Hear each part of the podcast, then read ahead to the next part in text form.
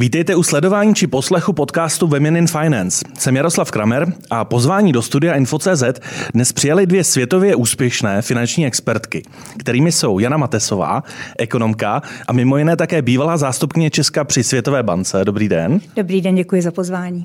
No a ze Švýcarska dorazila Kamila Horáčková, Head of Regional Investment Management Europe ve společnosti Zurich Insurance.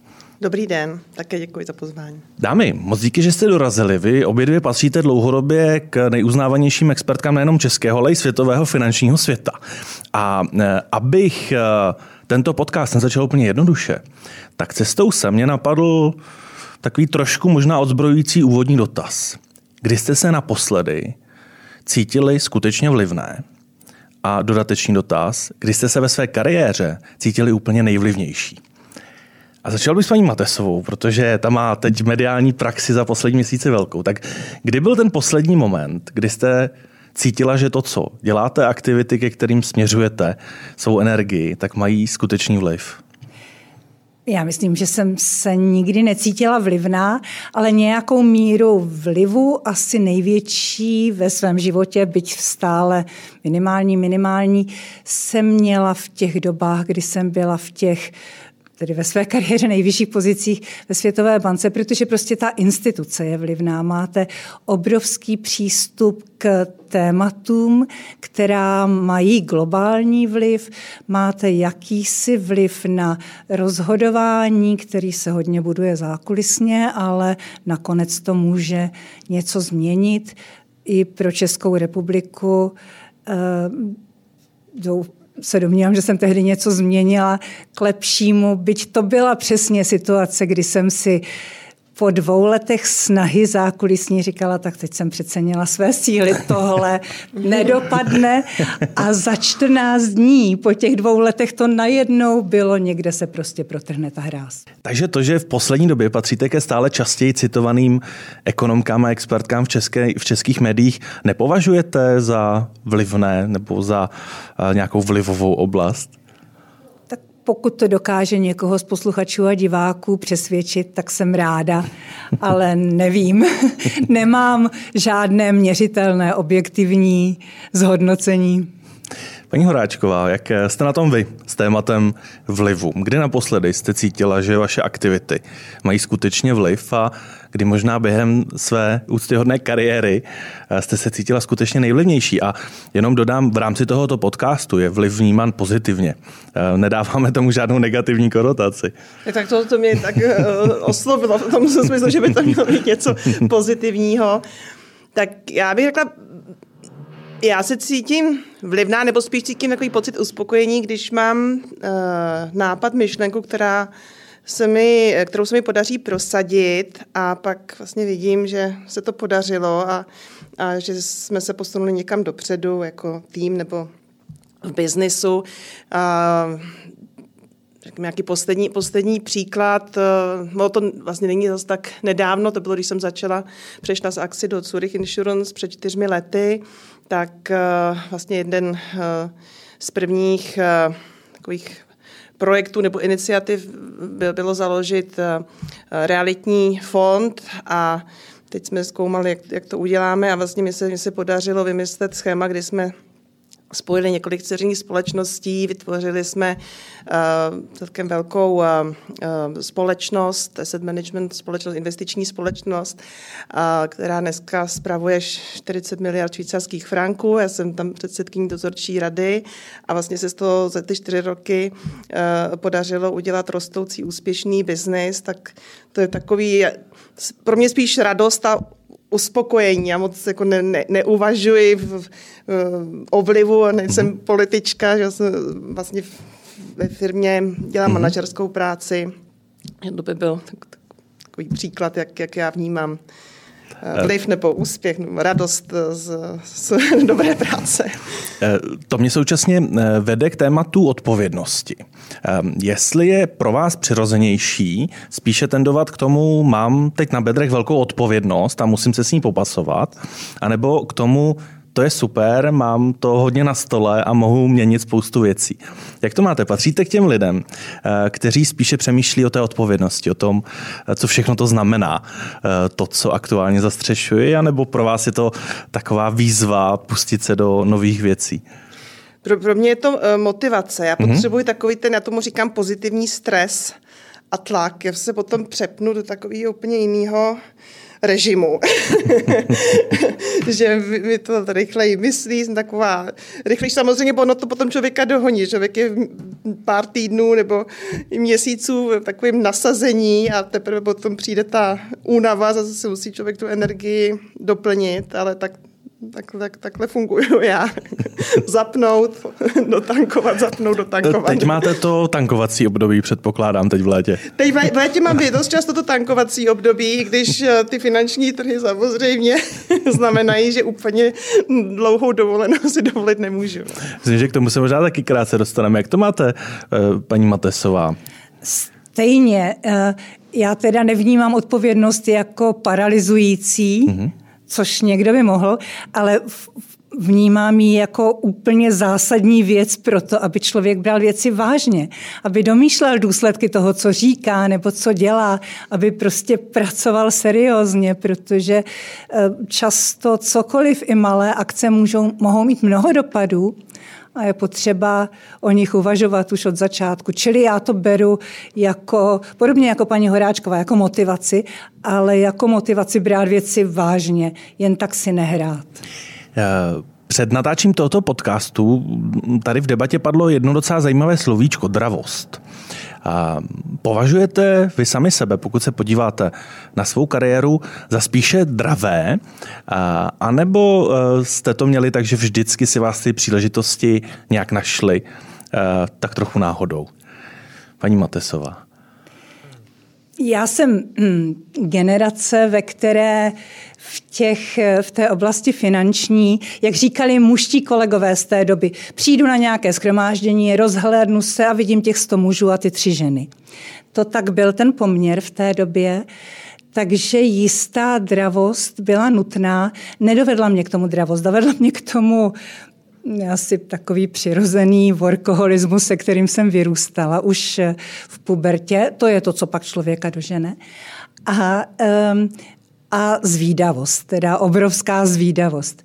Ale potom, když v té oblasti jste, nebo alespoň tehdy to tak bylo nutné v České republice, mluvím o začátku 90. let, tak eh, tam ta dravost byla nutná.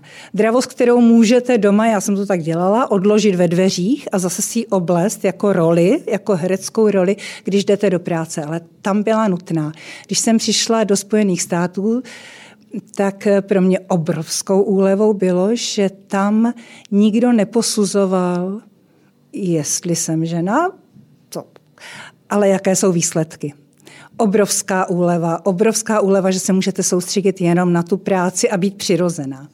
Ale americké ženy nebo ženy z jiných západních zemí mi říkali, ale to ještě před 15 lety tady bylo úplně stejné. A měla jsem to štěstí pracovat taky s lidmi, nebo mezi kolegy byli lidé, kteří bezprostředně pracovali s paní Tečrovou, a říkali, možná by tomu nikdo nevěřil, ale ona taky nebyla taková ve svém soukromí. Ona taky si tu dravost oblékala do práce. Teď se nám to téma krásně rozšířilo. Jedno, jedno te, jedna otázka je, jak vy to máte eh, s tou dravostí. Mm-hmm. Um, a druhá věc je možná i v kontextu toho mezinárodního prostředí, jestli je to trošku jiné v Česku a konkrétně ve Švýcarsku, kde působíte. Tak, tak já začnu tou první otázkou.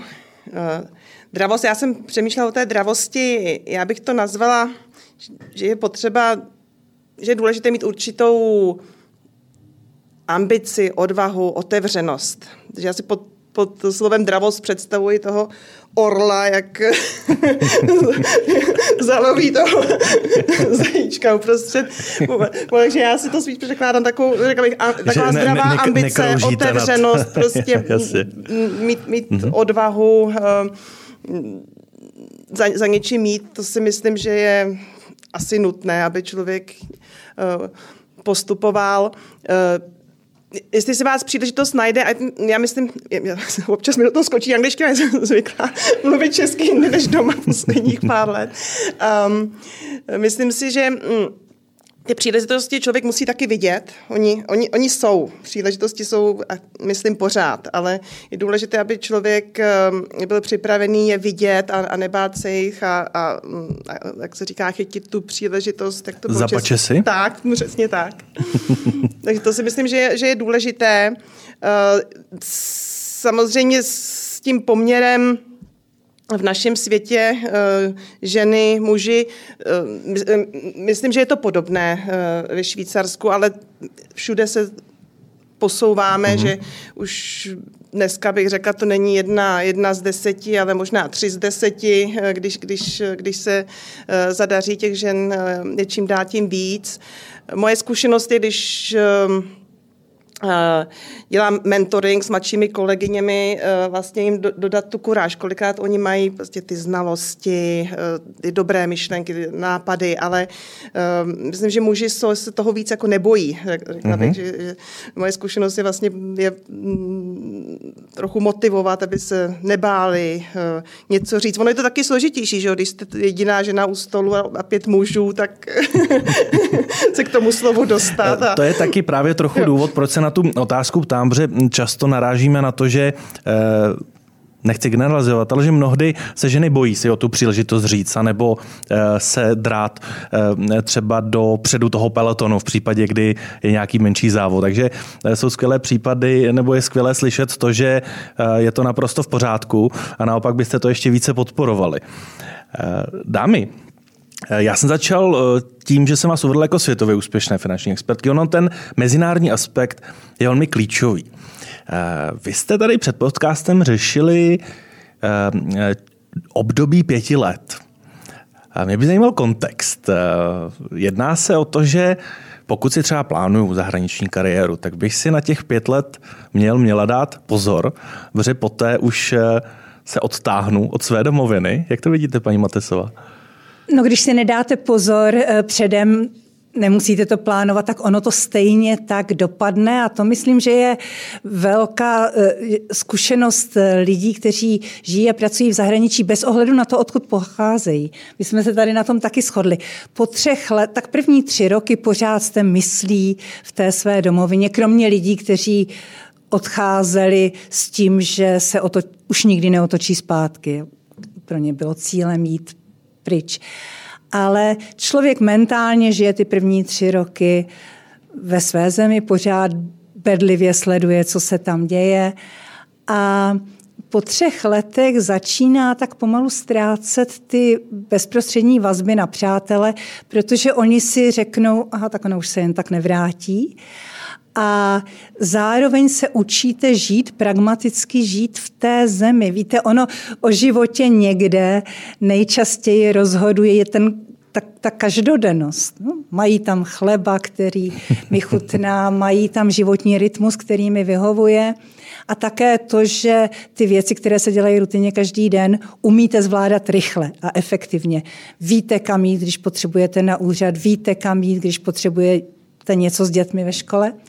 A to po těch třech, pěti letech už člověk víc umí v té nové zemi. Čili tam je potřeba se rozhodnout, jestli se vrátit nebo zůstat dál, ale také je to, eh, hodně to záleží na tom, v jakém věku máte děti a jak se s tím novým prostředím zžili. Případně, jestli z nich úplně chcete cizince, nebo jestli z nich chcete Čechy. A taky to samozřejmě záleží na starých rodičích doma toho, co poslouchám, tak eh, o to těžší musí být to rozhodování, jestli přijmu tu nabídku a skutečně přestěhuji celou rodinu. Vy v době, kdy jste se stěhovala do Švýcarska, tak jste měla ještě malé děti. Velmi malé. Eh, v jednom z rozhovorů jsem četl, že to Švýcarsko pro vás byla možná o trošku jednodušší destinace než třeba eh, Londýn nebo Spojené státy. Teď zpětně tou optikou toho, co i říkala paní Matesová, podepsala byste to, že je skutečně potřeba přemýšlet spíš v horizontu let a nespoléhat na to, že to, jak si představuji, že ta kariéra bude fungovat a jak můj život bude v té destinaci probíhat, takže to pak je ta realita. Já můžu 100% potvrdit, co tady paní, paní kolegyně říkala na svém příkladu. Um, ale já, já jsem vlastně nevěděla na jak já jsem neplánovala a vlastně jsem tu zkušenost musela udělat. Já to dneska můžu přesně potvrdit, co, co, co, co jste řekla, ale dopředu to člověk neví. Takže před těma 11 lety jsem chytla tu příležitost, přišlo to v době, já jsem už měla zájem pracovat v zahraničí předtím a přišlo to v době, kdy eh, dětem bylo 6 a jeden rok. Takže to rozhodnutí nebylo, nebylo jednoduché, ale roz, rozho, rozhodli jsme se tedy do toho Švýcarska odejít. Eh, musela jsem si vzít českou chůvu samozřejmě, která s námi bydlela, protože jsem věděla, že těch prvních 6 až 12 měsíců eh, to bude jenom práce a, a, a volný, čas, volný čas děti.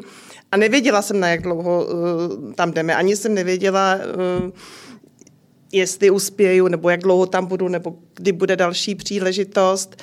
A najednou ten čas běží a, a jste tam ty dva, tři roky a musím říct přesně, ty, ty dva, tři roky uh, jsem pořád cítila, že náš domov hlavní, jako stoprocentní, je, je, mm, jsou ty Čechy a, a ta Praha a, a že tam jsme na návštěvě.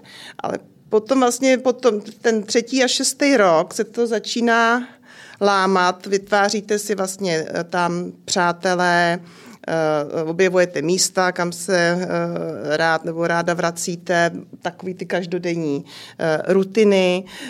Děti tím, že byly malé, vlastně vyrůstají tam, ty už dneska hm, většinu života strávili tam, než tady, když se pravidelně jezdíme, to k té vaší otázce, že to Švýcarsko pro mě bylo přijatelné díky teda kontaktu e, s rodinou, protože e, to nebylo problém přiletět na víkend nebo zajet autem na týden, to je 6-7 hodin, takže člověk může udržovat ten kontakt e, mnohem snadněji než ze Spojených států například. A tím, že i ve Švýcarsku jsou prázdniny rozdělené, takže jsou jen, jenom pět týdnů v létě a čtyřikrát dva týdny během roku, tak vlastně každé dva měsíce jsme mohli, mohli přijet, nebo aspoň děti. A dneska po těch deseti, jedenácti letech uh, já mám takový pocit, že jako potřebuju ty domovy oba. Jo. a necítím se být stoprocentně švýcarská. To, švýcarka to zdaleka nemě bylo víc než 40, když jsme se tam odstěhovali. A, ale zároveň jako, jako jenom být tady, tak mám ten pocit, že tam taky patřím. Jo. Takže vlastně mám teď pocit, že nepatřím stoprocentně ani tam, ani tam, že jsem takový ten uh, mezinárodní člověk s dvěma, s dvěma eh, domovy. A momentálně samozřejmě je to, to těžiště života tam umím si představit, že díky tomu, že jsem 40 let žila tady a 10 let tam, nebo 11, takže kdybych se vrátila, tak zase velmi rychle, asi za rok, dva by člověk byl zpátky, ale zatím mm, uh, nevěděla jsem, jak dlouho jdeme, jsme tam jak deset let, když se mě někdo zeptá, vrátíte se, tak já říkám, já nevím, já to neplánuju. No to jsem se právě chtěl zeptat. Vy jste říkala, že na začátku té kariéry ve Švýcarsku jste se nebyla jistá, jak to dopadne, jestli uspějete. Tak eh, zhodnotila byste dnes, že už jste uspěla a jste si jistější, anebo si stále necháváte pootevřená ta vrátka k případnému návratu nebo změně. Jak to máte? Tak já, já eh, no, ta, ta první otázka, teď bych řekla, že jsem uspěla, protože vlastně v té, na tu pozici, na kterou jsem odešla, eh, mm, to bylo invest, ředitelka investic pro, pro AXu ve Švýcarsku s obrovskou bilancí 100, 100 miliard švýcarských franků a na té pozici jsem byla sedm let a před čtyřmi lety jsem vlastně postoupila na tuhle tu regionální pozici, takže vlastně zodpovědná za celý region pro, pro um, pojišťovnu, pojišťovací skupinu Zurich, uh, takže to vypadá, že mm, to asi dělám dobře. a, a já jsem v té práci moc spokojená, takže, uh, takže já nevím, kde bude moje další příležitost, jak dlouho zůstanu tady, nebo jestli až se, začnu, až se přestanu věnovat takové té každodenní práci za, já nevím kolik let, jestli pak se budu víc trávit času v Čechách taky. Nechávám to všechno uh, otevřené. Uh, jak jsem říkala, pro děti ty vlastně uh, dneska už mají dvojí občanství, švýcarské i, i české. Uh, a tím, že vyrostli tam, tak vlastně nejvíc kamarádů už, už mají tam, ale taky se necítí jako úplně stoprocentní Švýcaři. Jo? Oni jsou trojazyční, trojazyční, mluví česky, německy, anglicky i švýcarskou němčinou, to se někdy počítá jako další jazyk. Do dneška mi musí někdy přeložit, když mám, když mám nějak, nějaký vzkaz na telefonu, tak to dám dětem, co, co to tam přesně to číslo, napiš mi to, protože to, to, ta švýcarská němčina je přece jenom ještě um, trochu někde jinde než takzvaná Hochdeutsch. Takže takhle to máme, no, že jsme, říkám, asi taková mezinárodní, mezinárodní uh, rodina. Když tady padla ta spokojenost, eh, v jaké z vašich rolí jste se během kariéry cítila nejspokojenější? Že to skutečně bylo to místo, eh, které úplně nejlépe sedlo k tomu, co v daný moment chcete a potřebujete dělat? Tak já se snažím být spokojená v té práci, kterou dělám, protože je to strašně důležitá, strašně velká část života každého dne, že, kterou vám to zabírá. Určitě jsem byla spokojená ještě na konci, před koncem komunistického režimu. My jsme se tady snažili založit zahraniční business school, jako s MBA programem to vypadalo jako, eh, jako úplná utopie. Čtyři jsme se na tom podíleli. Nešlo to dobře samozřejmě. První, co jsme sehnali, bylo sponzoři Rockefeller Brothers Fund, nám věnoval peníze, nebo slíbil peníze, za podmínky, že se spojíme s akreditovanou americkou univerzitou, to měla být Pittsburghská univerzita, oni doporučili Pittsburghskou univerzitu, no ale to samozřejmě zase u českých orgánů nebudilo velké, velkou důvěru a určitě nenadšení. Ale potom zase do toho přišel listopad 89 a pak už se to zlomilo rychle, byť jsme začínali zase od začátku, takže ta instituce vznikla, byla to, byl to první akreditovaný MBA program, americký akreditovaný v České republice. A uh, velice se rozvíjel rychle na začátku, takže to bylo samozřejmě jistý pocit uspokojení, veliké spokojenosti. Já jsem to brala jako své další dítě a to člověk nemá, ale brala jsem to jako své další dítě. Dostalo mě to taky do, ke spolupráci se Světovou bankou a, a potom i do té, když už nechtěli spolupráci, že jako budu tady a budu na dálku spolupracovat nebo částečně, ale že musím být tam ale tam jsem byla spokojená velice, protože máte tu instituci. Já do dneška, když tam přijdu, vstoupím do té prosklené haly a říkám si, já jsem tak strašně ráda, že jsem s touhle institucí mohla tolik let spolupracovat, protože ona má krásné poslání, bez ohledu na to, jak to kdo kde e, znevažuje.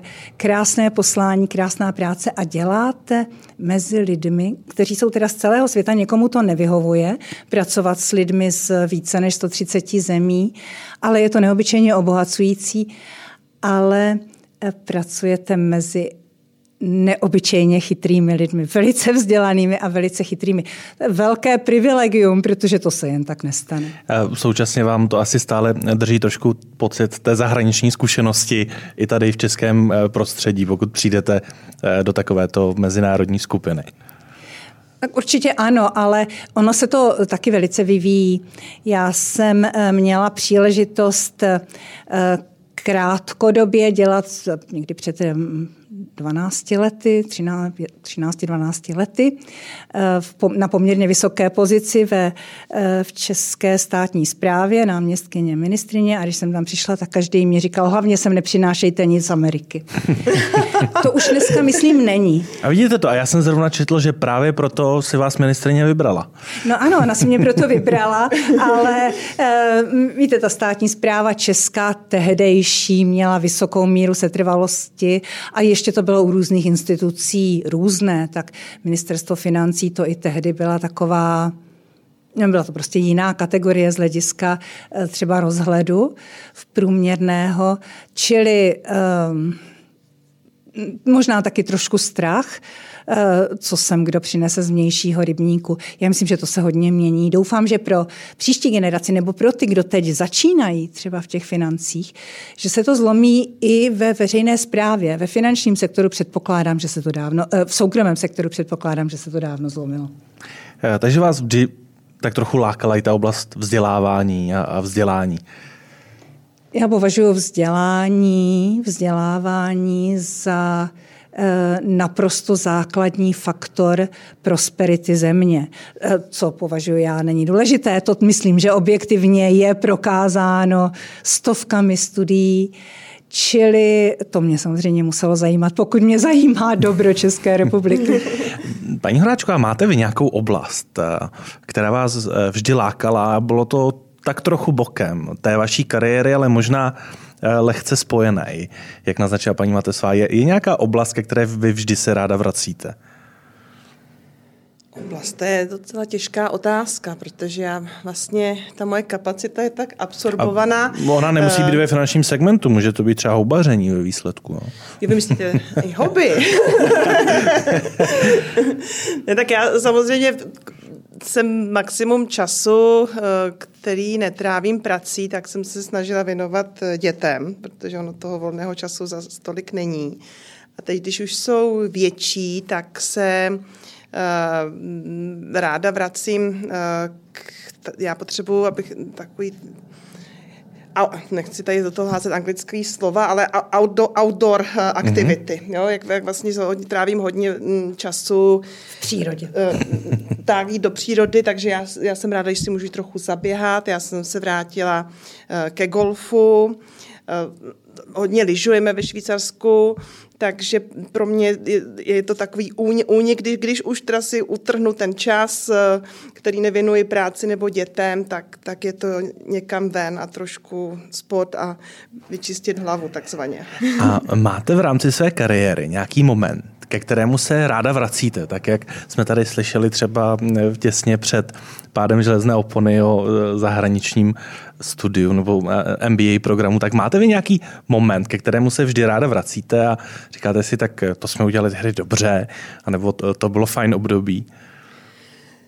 Já mám zajímavý moment, nebo pro mě nebo zajímavý takový asi nej, největší moment eh, bylo, když, jsem, když jsme odešli do toho Švýcarska, protože to bylo jako když eh, hodíte někoho do rozbouřeného moře. A já jsem asi ani, já si kdybych i věděla, co mě čeká, tak, tak bych snad to neudělala.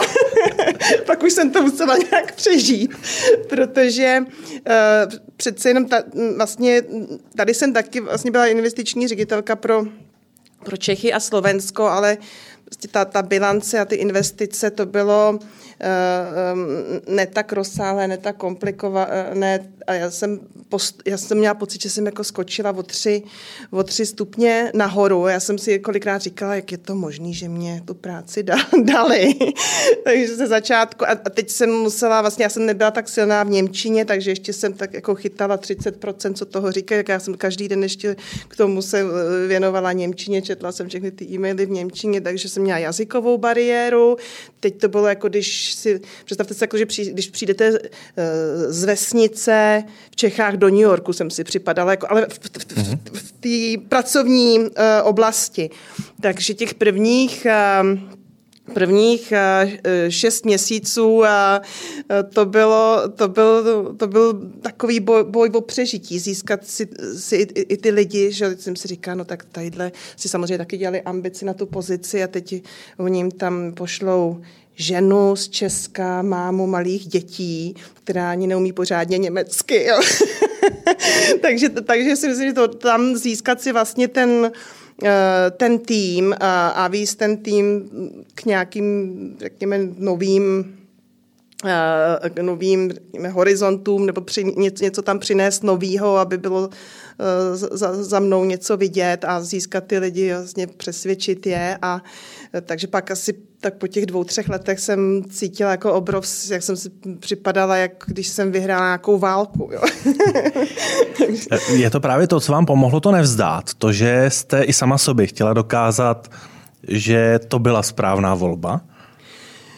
Já jsem, mm, jako teď, když se na to zpětně podívám, tak to byla správná volba. Jsem moc ráda, že jsem to udělala. Obrovsky mě to posunulo, dalo mi to obrovskou zkušenost, rozšířilo mi to obzory vlastně jsem se dokázala posunout i tam v tom Švýcarsku uh, uh, o další o další, o další uh, úroveň. Uh, tenkrát ty, to, já jsem ani neměla o tom přemýšlet, jestli, jestli to bylo dobře nebo ne. Já jsem si tenkrát řekla, tak když už jsem tady, tak to zkusím nějak dát.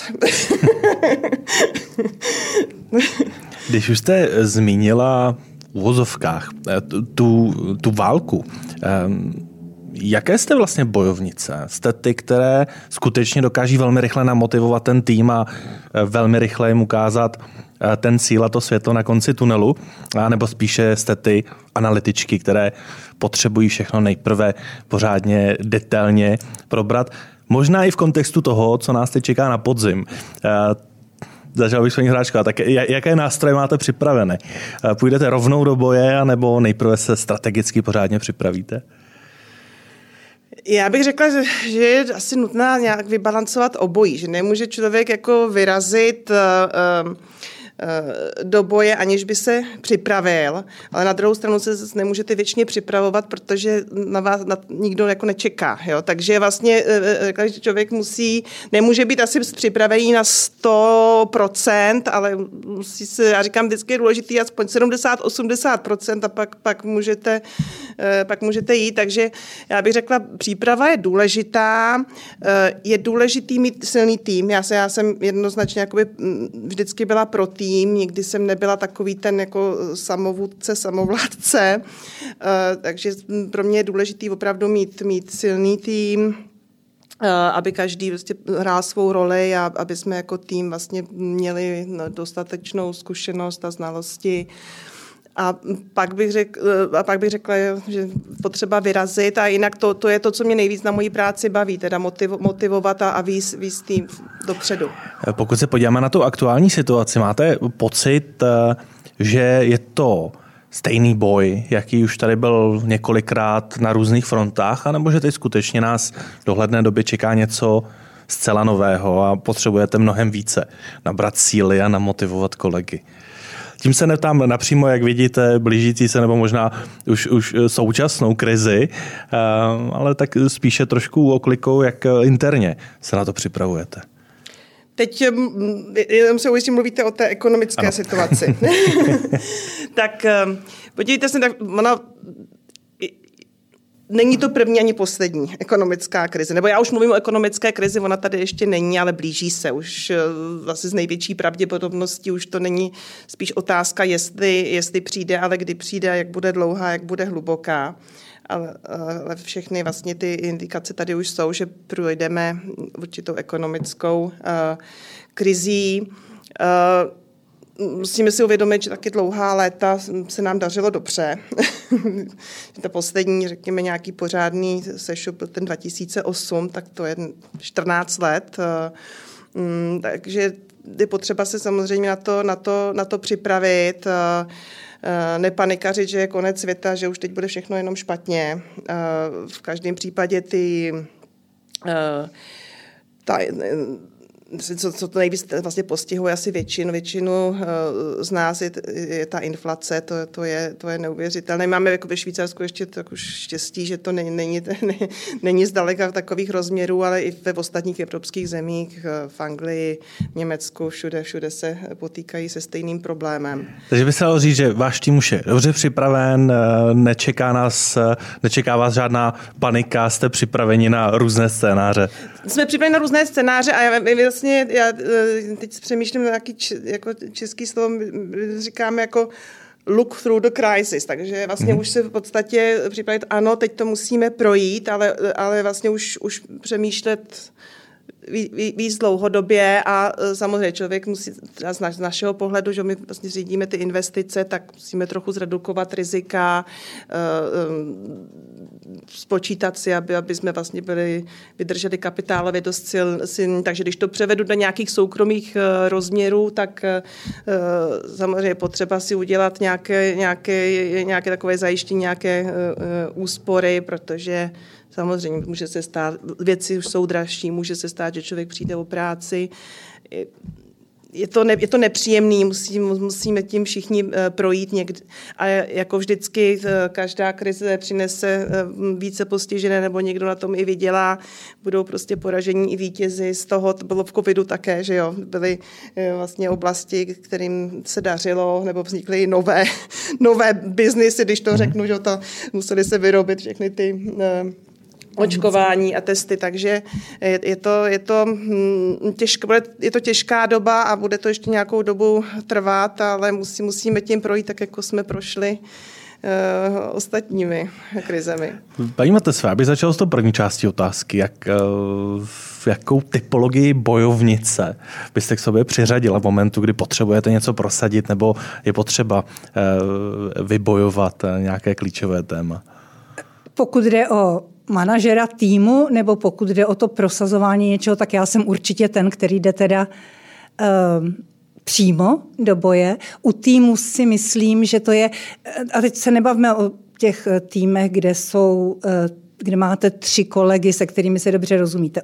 U těch větších, které potřebujete, aby táhli za jeden pro vás, tak to já považuji za naprosto klíčové z manažerského hlediska aby byl důvěryhodný ten člověk, aby všichni stáli za ním, aby jsme opravdu viděli věci stejně od prvního dne. A taky jsem teda příznivce toho brát si lidi, kteří jsou, pokud jsou ochotní se mnou pracovat, kteří jsou opravdu výborní. Lepší než já v těch svých oblastech. A ono v tu chvíli, víte, když od prvního dne diskutujete, Víte, co vás čeká, co pro to musíte udělat, jak bude asi rozdělená ta práce a teď, co kdo k tomu máte, jak to vidíte, tak oni přijdou, tu analýzu udělají všichni společně, eh, protože prostě vidí věci ze svého úhlu a jsou odborníci, jsou ve svém dobří. A i ti, kteří třeba mají podpůrné funkce, tak když vidí eh, tu týmovou dynamiku, tak to všechny pohltí. Takže eh, to si myslím, že je ale důležité mít ten, to není o tahu na bránku, to je o tom sjednocování týmu, který má v sobě potenciálně třeba spoustu solistů, ale potřebujete, aby všichni hráli na stejnou branku. No, zejména v těch nejvyšších patrech finančního světa je to spíše o těch solistech mnohdy, že? To je pravda, ale zase třeba zkušenost té Světové banky tam to tak není. Tam hmm. máte jednoznačně sdílené hodnoty a poslání. Taky je to instituce, která existuje dlouho a ona má všechny možné ty vnitřní procesy nastavené, takže lidé už, když tam přicházejí, tak vědí, do čeho jdou a eh, jak si, když tam někdo hraje čistě na sebe, což se může stát v těch velice vysokých patrech, tak tam nevydrží dlouho, tak tam prostě nevydrží dlouho. Takže eh, to samozřejmě jistě je těžké řešit ty situace, které se každému stanou, že máte v týmu někoho, kdo se nepodřídí. Ale tak o tom asi tady nebudeme diskutovat. Eh, pokud bychom se ještě krátce podívali na to, co nás čeká z hlediska mm, ekonomické situace, eh, pokud se člověk podívá na vaše komentáře a rozhovory v médiích v poslední době, tak ho trochu přepadnou chmury možná. Jak těžké je pro vás osobně vybalancovat to, aby ta zpráva, kterou se snažíte doručit kolegům, posluchačům, čtenářům, byla realistická, ale nebyla příliš negativní, aby je to zase nemotivovalo spíše negativně? Já si myslím, z hlediska celé společnosti jako celku, my procházíme nebo budeme procházet něčím, co z část společnosti zažila v letech 91, 2, 3, jenže byla strašně motivovaná tehdy. Lidé, tady byl veliký ekonomický propad, obrovské množství lidí přišlo o práci, celé sektory krachovaly. V, textilní, v textilním průmyslu tady bylo 60 tisíc lidí, v OKD samotném bylo 100 tisíc lidí. Ti lidé během pár let přišli o práci, ale lidé byli nesmírně motivovaní udělat všecko proto, aby si konečně užili a udrželi tu svobodu nabitou. My teď nemáme tu motivaci a e, v komplexnosti toho ekonomického problému pro celou společnost Česká republika a Československo nezažilo takového nic nikdy. Ano, tak jak si ta, ten, e, ten problém toho přechodu z roku 89 do řekněme roku 94, 95, když se ta nová struktura stabilizovala, byl větší, těžší, ale byl to strukturálně jiný problém a byla jiná ta společenská atmosféra a motivace.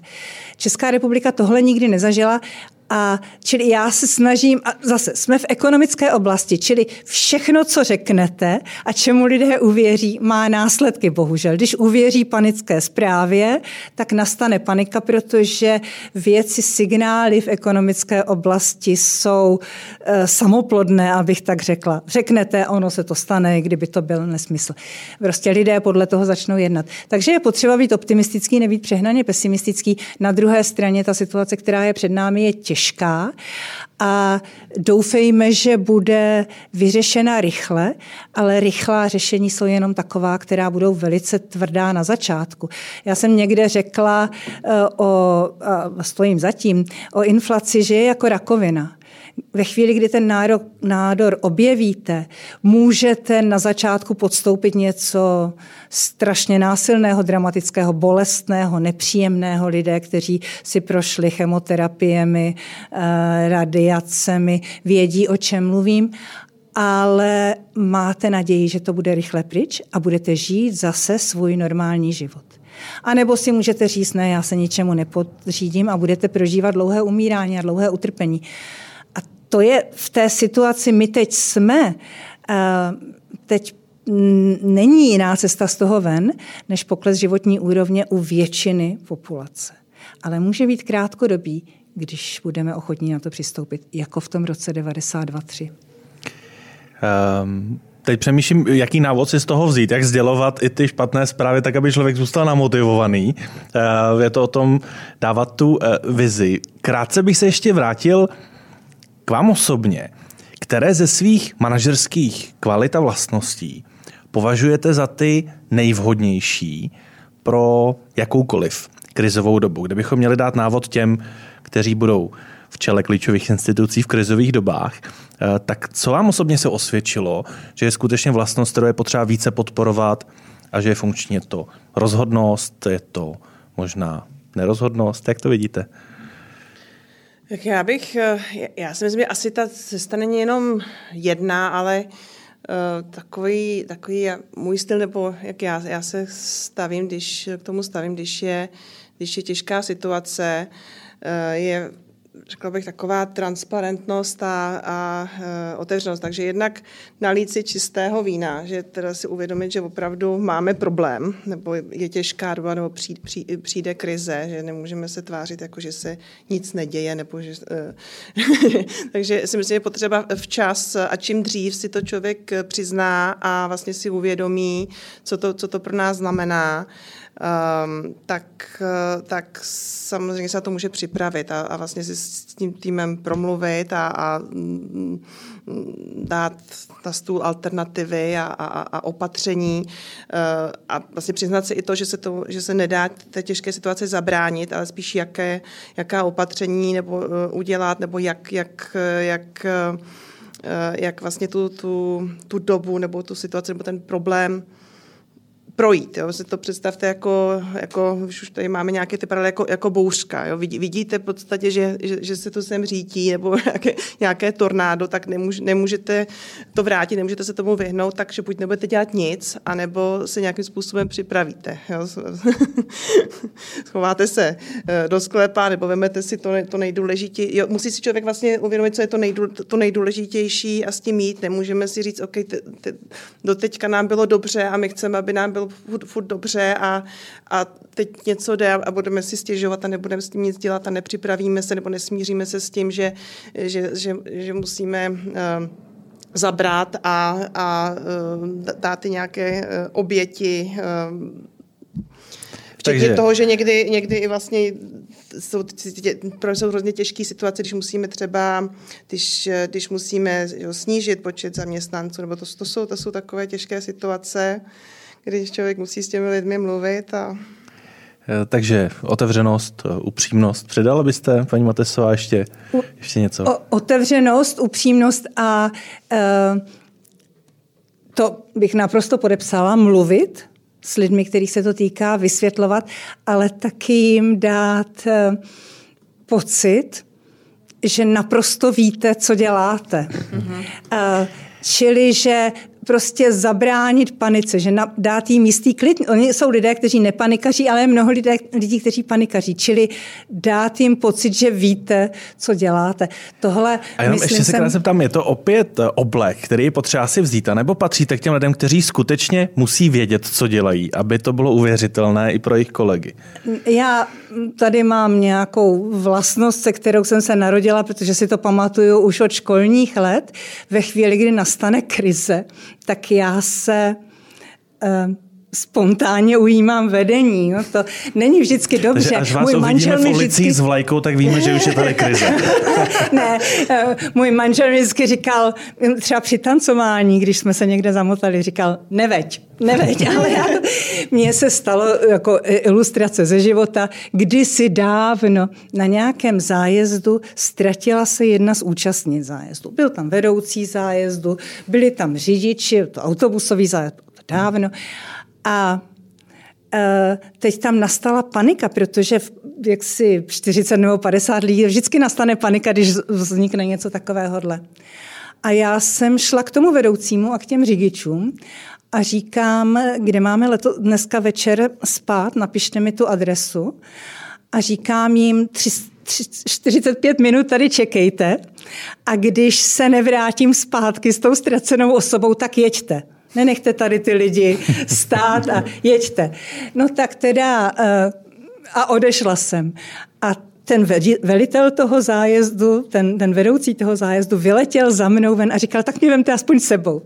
Tak jsme se teda za tři čtvrtě hodiny vrátili s tou paní ztracenou a oni mi potom říkali ti řidiči, ale když byste se tam nijak nedostala, jenže ve chvíli, kdy dáte všem pocit, že věci jsou pod kontrolou, že teď je nějaká struktura, tak oni tomu prostě věří, uklidní se a nešíří se ta panika. Tak tohle není, jako to není něco, co si oblékám ve dveřích, to s tím jsem se narodila. Ale skvělý, skvělý návod pro naše lídry, aby minimálně tento pocit strukturovanosti dostali. Jak vy to máte? Musíte vždy být sama nejdřív vnitřně přesvědčená, že tu danou výzvu zvládnete a pak si mít před kolegy, anebo se také učíte někdy jim ten pocit dát, i když sama vnitřně máte pochybnosti? Tak já bych, samozřejmě člověk má i někdy pochybnosti, ale když potřebujete, aby eh, ten tým šel za vámi, i když nevíte, jak to dopadne, protože nikdo nemá křišťálovou kouli, tak vlastně eh, musíte mít eh, tu důvěru v to řešení v sama v sebe a v ten tým. Nevíte samozřejmě, jak to dopadne, ale, ale a můžete mít pochyby, ale důležité je vlastně si říct, ano, tak tohle je ta cesta, to, to, to, tohle musíme zkusit a pak vlastně přesvědčit, že to, tohle je to, to řešení a, a, jít tím směrem, protože když eh, ukážete, že nevěříte uh, sama sobě, tak jak můžete očekávat tu důvěru od ostatních. Abychom to závěrem vrátili k něčemu trošku pozitivnějšímu, na co se osobně těšíte v rámci toho podzimního období, toho, co nás čeká? Paní Horáčková. Uh, tak já těšíme. na to se těšíme. Tak já bych řekla, já se já si myslím, že vlastně každá těžká situace, ať už ekonomická, nebo osobní, privátní, vás posune někam dál. Že vlastně ty krize jsou důležité, jak, jak ekonomické, tak politické, tak, tak osobní. Oni mají nějak, nějaký smysl. Nejsou příjemné, takže já do toho přistupuji, ano, tak teď musíme udělat rozhodnutí, některá budou správná, některá budou špatná. Vždycky říkám, když dvě třetiny rozhodnutí nebo více jsou správná, tak, tak, tak, je, to, tak je to úspěch. A určitě po tom podzimu. Na podzim se asi netěšíme, no možná ani na příští ale, rok se netěšíme. Může ale... to být eh, třeba jenom, že se těšíte na vánoční trhy. Já jsem to nemyslel nutně v souvislosti s krizí. Práci, tak, tak, takže uh, určitě tam budou nové mm, pozitivní věci, nové příležitosti, takzvaně vyčistí se vzduch, jakože jestli se člověk na to těší. Já se těším na to, jak říkám, co bude potom. A teď vím, že musíme nějaké těžké období projít. Já osobně si myslím, že to nebude jenom podzim. Já se obávám, že to bude delší. To období těžší, že to na podzim začne a v roce 2023 eh, eh, bude, bude trvat, ale beru to tak, že to je součást života. Uh. Tak ještě trošku jinak, abychom to zakončili pozitivně, co vám v poslední době udělalo takovou upřímnou rizí radost? Upřímnou rizí radost. Kromě toho, že můžete teda teď být v Česku, což vás jistě těší. um, já mám upřímnou rizí radost. Já nevím, teď mi nenapadá nic velkého. Já mám to ráda, když můžu mít takové ty, ty, ty malé radosti, že, že si že si s dcerou zahrajeme golf a že máme hezký čas spolu, eh, nebo že jdeme někde, dáme na výlet s, s rodinou. Takže takové ty malé každodenní radosti. Teď zrovna úplně nic z posledních pár měsíců, že bych nějaká bomba by napadala, to nemám, ale ty rozhodně, radosti. Rozhodně to nemusí být velké, ještě mě krátce, krátce zajímalo, jak moc jste soutěživá v golfu. Jste, lepší, jste lepší hráčka než dcera? No, to je, to je otázka. Uh, myslím, že jsme teď na tom tak stejně. Já už naštěstí v golfu nejsem soutěživá, protože já jsem měla takový, než jsem měla děti, tu soutěž, že jsem chodila ty turné, že jsem chtěla zlepšovat ty, ty, ten handicap a, a, a a teď vlastně je mi to jedno. Už nechodím na turnaje a jdu, jdu vlastně si udělat tu radost, že, že vypnu se z té práce, že jdu do přírody, že jsem, že jsem s dcerou. Já mám radost, když hraje líp než já. Mám radost, že ona má radost, protože já jako už nesoutěžím. Pro mě je to dneska už odpočinek eh, v zelení. Už to není challenge, já ani nemůžu tolik času tomu věnovat, takže můj handicap už je od té doby, co mám děti, dceři je dneska 17 fut stejný a to jenom díky tomu, že nehraju turnaj, jinak by to bylo asi horší. takže, takže takhle. a paní svá závěrem, jestli je něco, a skutečně to nemusí být v souvislosti s, eh, s případnou krizí, na co se třeba v rámci podzimního období těšíte a co vám naposledy udělalo takovou tu rizí radost a opět nemusí to být nic velkého. Já se vždycky nejvíc těším na vnoučata, ze všeho, takže eh, se nejvíc těším na vnoučata. Taky mám ráda Vánoce, takže se těším na Vánoce a pevně doufám, že tu dobu, a teď myslím jako česká společnost, do těch Vánoc a ty volby, které nás čekají do té doby i hlavně potom, že dopadnou dobře, že nás nebudou stahovat zpátky za tu někdejší železnou oponu, že nás budou posunovat spíš do toho civilizovaného, vyspělého, vzdělaného, poznávajícího světa, kam patříme, vždycky jsme patřili a doufujeme, že těch 40 let byla prostě jedno, jednorázová výjimka. Tak co mě udělalo radost v poslední době? Hm, pod pobyt s vnoučaty, s malinkým vnoučkem ve Švýcarsku s chodou okolností a s o trošku větší vnučkou v Česku. A co mi udělalo eh, radost v posledních eh, letech, byla právě ta česká společnost. Já pořád vkládám velké naděje, že tohle bude pokračovat to vzepětí na začátku při covidové krizi, to bylo úžasné. To vzepětí po agresi Ruska proti Ukrajině, úžasné, ono to ještě pořád trvá. Kde kdo od začátku říkal, jak sem začnou chodit Ukrajinci, ta společnost se rozdělí, ale zatím je to pořád krásné. Eh, loňské podzimní volby, Ona je to prostě těžká situace, ale jen si představme, že bychom touhle těžkou situací procházeli s jinou vládou, nějakou populistickou. A tak já zkrátka doufám, že mě česká společnost bude dál takhle příjemně překvapovat. Uh. Já moc děkuji za pozitivní zakončení podcastu. Hned jak skončí, tak se vás samozřejmě osobně zeptám, komu ten hlas hodíte v těch nadcházejících volbách. Moc děkuji za to, že jste přijali pozvání a konkrétně děkuji Janě Matesové. Děkuji, nashledanou. A Kamile Horáčkové. Děkuji, nashledanou.